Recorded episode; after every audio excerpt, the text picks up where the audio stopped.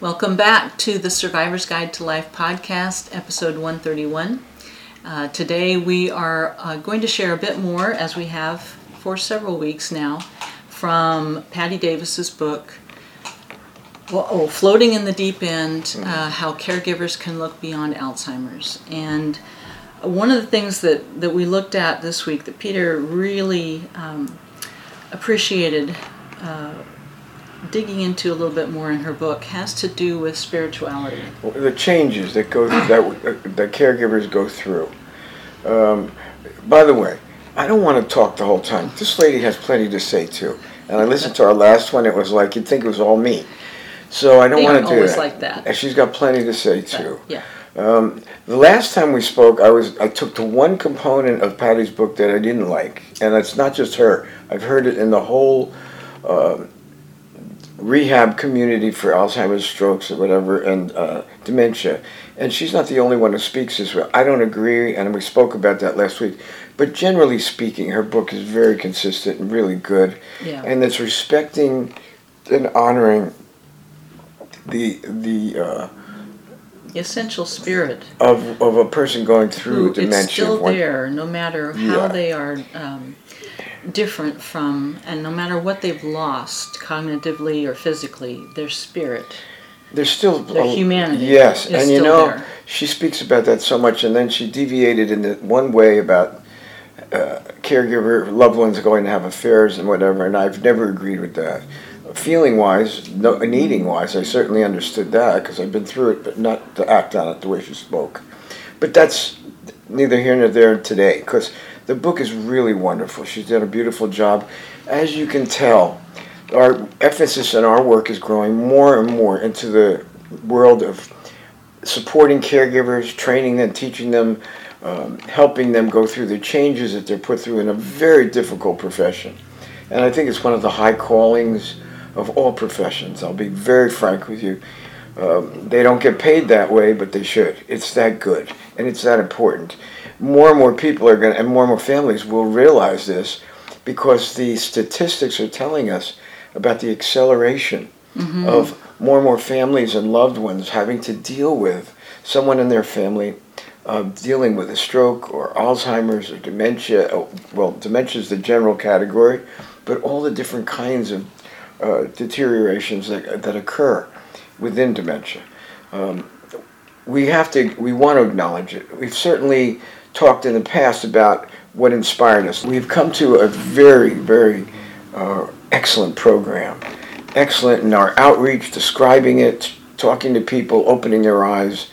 Um, and I want to share our latest short video sure uh, today that we're just finished up, and I, I have to say I give the the rest of the team all the credit. They've done their passion and their commitment and their honoring of Lynn and the memory they carry so deeply in their hearts and souls has come through in the quality and efforts of their work. So I want to share that with you today.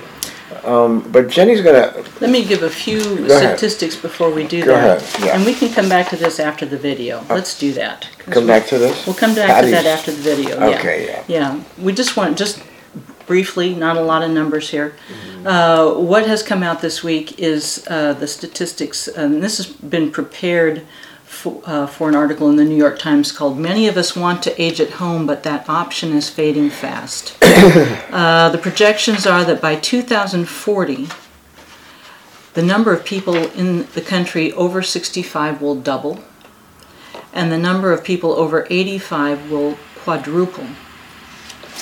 Currently, about 25% of the people who would like to bring someone into their home to help care for them are unable to find a caregiver. 25%. We're able to afford it. Uh, this article is just saying unable to even find it, but Yeah. you're right. Affording it is a whole nother spectrum of this. Between 2021 and 2040, in New York State alone, there'll be at nearly a million job openings for caregivers. Man. And the very distressing statistic that the average pay currently is $13.20 an hour less than fast food workers.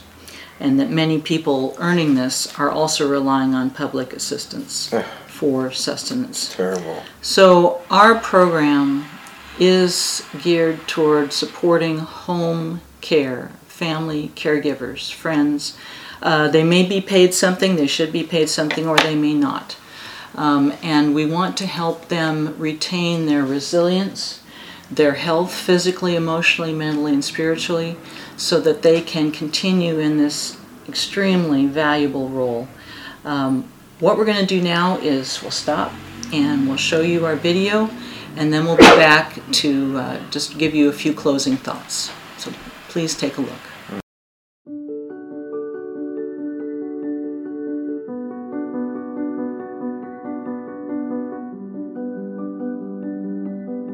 The nation's caregiving workforce is fraying. Paid providers are overworked and undervalued, often forced to take on multiple jobs or turn to public assistance just to scrape by.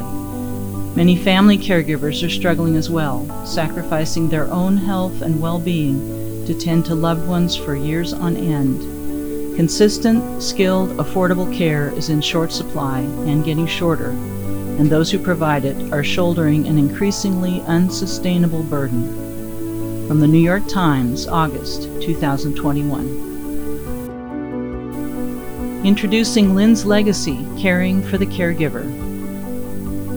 Lynn's Legacy Caring for the Caregiver is a program designed to educate and support caregivers and to provide them with tools to promote resilience and help alleviate the buildup of physical, emotional, and mental stress which can lead to poor health and caregiver burnout. Our program will directly benefit unpaid family caregivers who provide care to a family member or friend. A 2020 report by AARP estimates that nearly 42 million adults serve as family caregivers, more than one in five Americans. The stress these family caregivers are under increases their risk of suffering serious illnesses such as heart disease, high blood pressure, infections, and cancer. Family caregivers also suffer psychological strain, leading to higher rates of depression and anxiety. Our program will also directly benefit the family members or friends receiving care who can be subject to neglect or abuse when their caregivers are depleted or burned out. Inadequate care for those in fragile health can result in a shorter lifespan. And lacking a resilient, healthy caregiver these fragile individuals may end up spending their last days in a facility when they would rather be at home. Our program helps caregivers maintain their health and resilience by providing tested, effective resources, tools, education, training, and support. We enable caregivers to develop a sensitivity and awareness of their own internal warning signs signaling the buildup of distress and depletion. We then provide caregivers with customized tools to help them alleviate the buildup of physical, emotional, and mental stress. Caring for the caregiver goes beyond other programs by offering uniquely effective, experience based self care skills to relieve stress and promote resilience. Unlike any other program we're aware of, we utilize a close knit teamwork approach. We train caregivers in comprehensive, full spectrum care management protocols. We also share our conviction of the inspiring nature of compassionate caregiving and the opportunity it can give for personal growth and fulfillment. Lynn's Legacy, Caring for the Caregiver, is offered by the Bernstein Institute, sponsored by Sonoma Coast Trauma Treatment, SCTT. The Bernstein Institute is uniquely qualified to offer this program because our direct experiences of caregiving led to the creation of our program. We also have over 50 years of experience helping people like caregivers heal from trauma, the unrelieved buildup of pain, stress, physical and emotional strain, and suffering. SCTT has over a decade of experience funding supportive services to individuals serving in highly stressful or traumatic caregiver roles, such as military service, law enforcement, medical personnel, and family caregivers and their families. SCTT also sponsors the Survivor's Guide to Life podcast, which provides education and encouragement on topics of caregiving and trauma recovery. Key members of Lynn's legacy team include Peter Bernstein, PhD, CPC, founder and director of the Bernstein Institute, certified coach and mentor, working in the field of trauma recovery for over 50 years. Haloa Levy, CPC, Program Coordinator and Certified Coach, Coordinator of Training Programs for the Bernstein Institute for over 10 years. Kelly Barling, CPC, Program Co Coordinator and Certified Coach, formerly Personal Administrative Assistant for Lynn Bernstein for over 10 years. Jenny Stevenson, CPC, Administrator of the Bernstein Institute and Certified Coach, Professional Assistant to Dr. Bernstein in Trauma Recovery Work.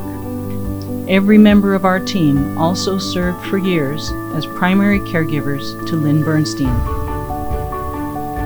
You can help make it possible for more of our community's fragile individuals to remain at home, sensitively treated with dignity, respect, love, and compassion by resilient caregivers who also consistently and effectively care for themselves.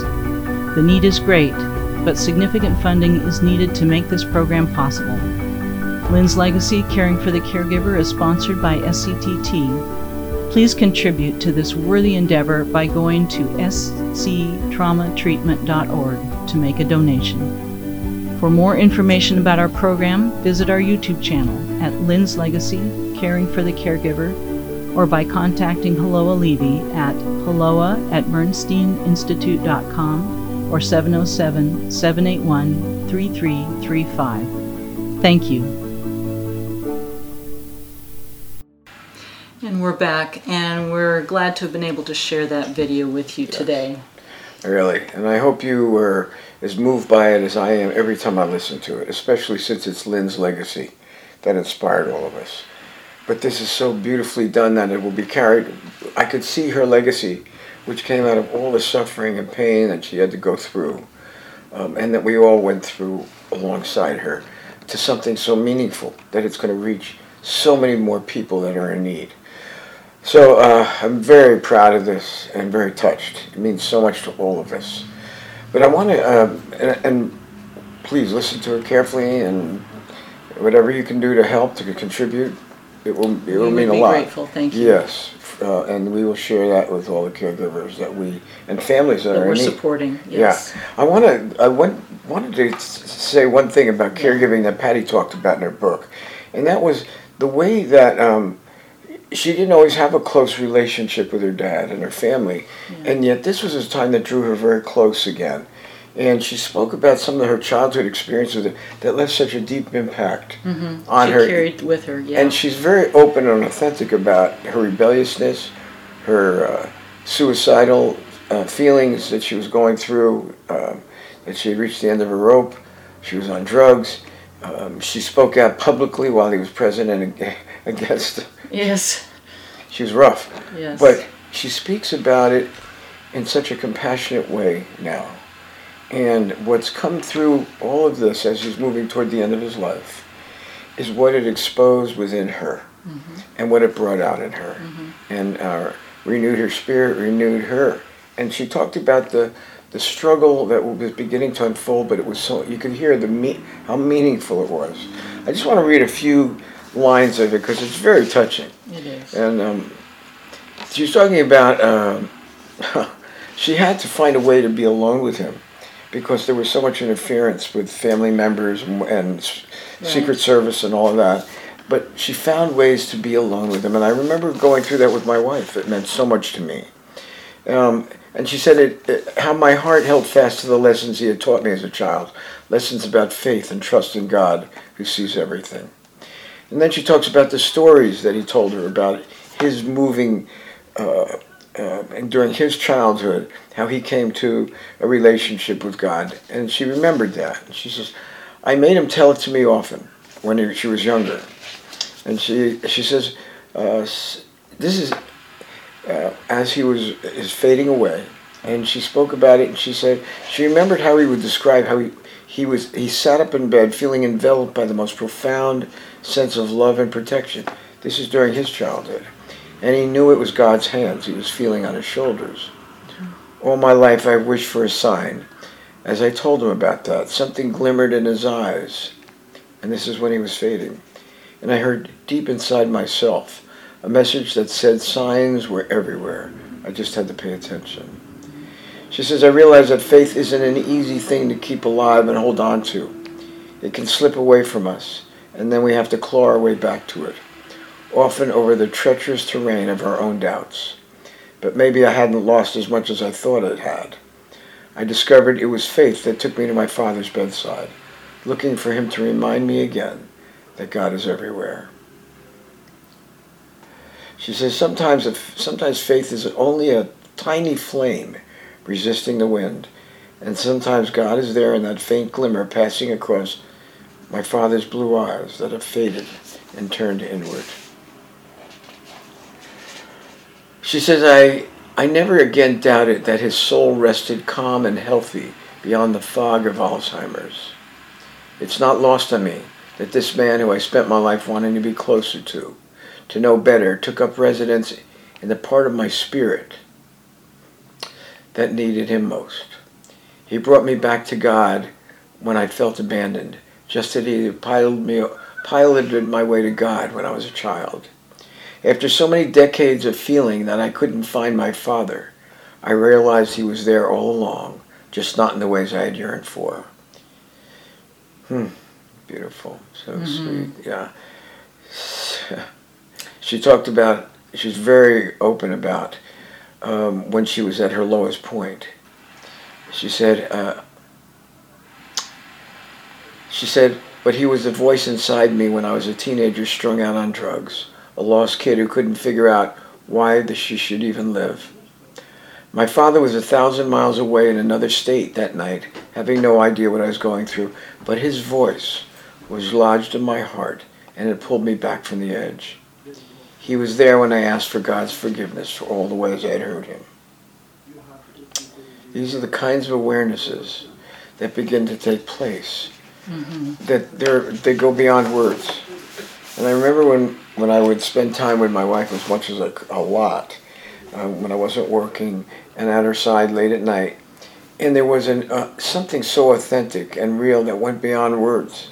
There was a, a, a purity, an authenticity a genuineness, heart to heart, soul to soul. And it was almost like I could feel her presence in some other way, that she was still there. Mm-hmm. And her faith and her love was very, very present. That was me being the beneficiary of my wife's going through what she was going through. And this is what Patti talks about with her dad. For someone who has not been there or had, wasn't wasn't able to face the, the, the difficulties of watching someone you love die, um, they miss out on something so potent and so life changing and so genuine. I long for that to this day, but I carry it deep within my heart. I want to convey that there is value in all this. The deeper the suffering, the deeper the difficulty, the more that will can come out of it of such precious value. Mm-hmm. And there is always that spiritual core to it whether you're religious or not isn't the issue. The issue is something deeper and more profound. So I encourage all the caregivers, all the loved ones of I know how difficult it is. Hang in there. Don't run away. Even though it, it is overwhelming at times. I know not everyone is equipped to be in the front lines. I've always been that way. I know not everybody is. But I encourage you to do it. And you will come away with something so meaningful that it will you'll carry it for the rest of your life. Mm-hmm. So yes. I hope that the the uh, this new thing that we put out. What do you call it? What are you going to call it? It's a fundraising video. Yes, and we, it's but it's so beautifully done by people that truly have cared and so deeply touched by Lynn. It's Lynn's legacy, and we've learned so much, and we have helped so many caregivers. Um, and families through all of this, and our I feel that the rest of our lives are have such a passion about this, and we want to and we want to make sure that it's conveyed to all families in need, all caregivers. We want to honor you, and we want you to know how much we respect what you're doing. We do, and we hope that what we've shared with you today has been inspiring, and I. Uh, to keep going, to hang in there through one of the hardest and yet the most potentially rewarding jobs there is. I agree. And we can say that from our own experience. So, thank you. Anyway, so we done. So we're done. We're done. The Survivor's Guide to Life podcast is sponsored by Sonoma Coast Trauma Treatment at sctraumatreatment.org. Uh, please consider making a donation on their website to help keep us on the air. Our podcast is at all the usual outlets, and we have our own YouTube channel. We're on Facebook and Instagram. Please like and share. Peter and I can be reached at Jenny at bernsteininstitute.com 707 781 3335.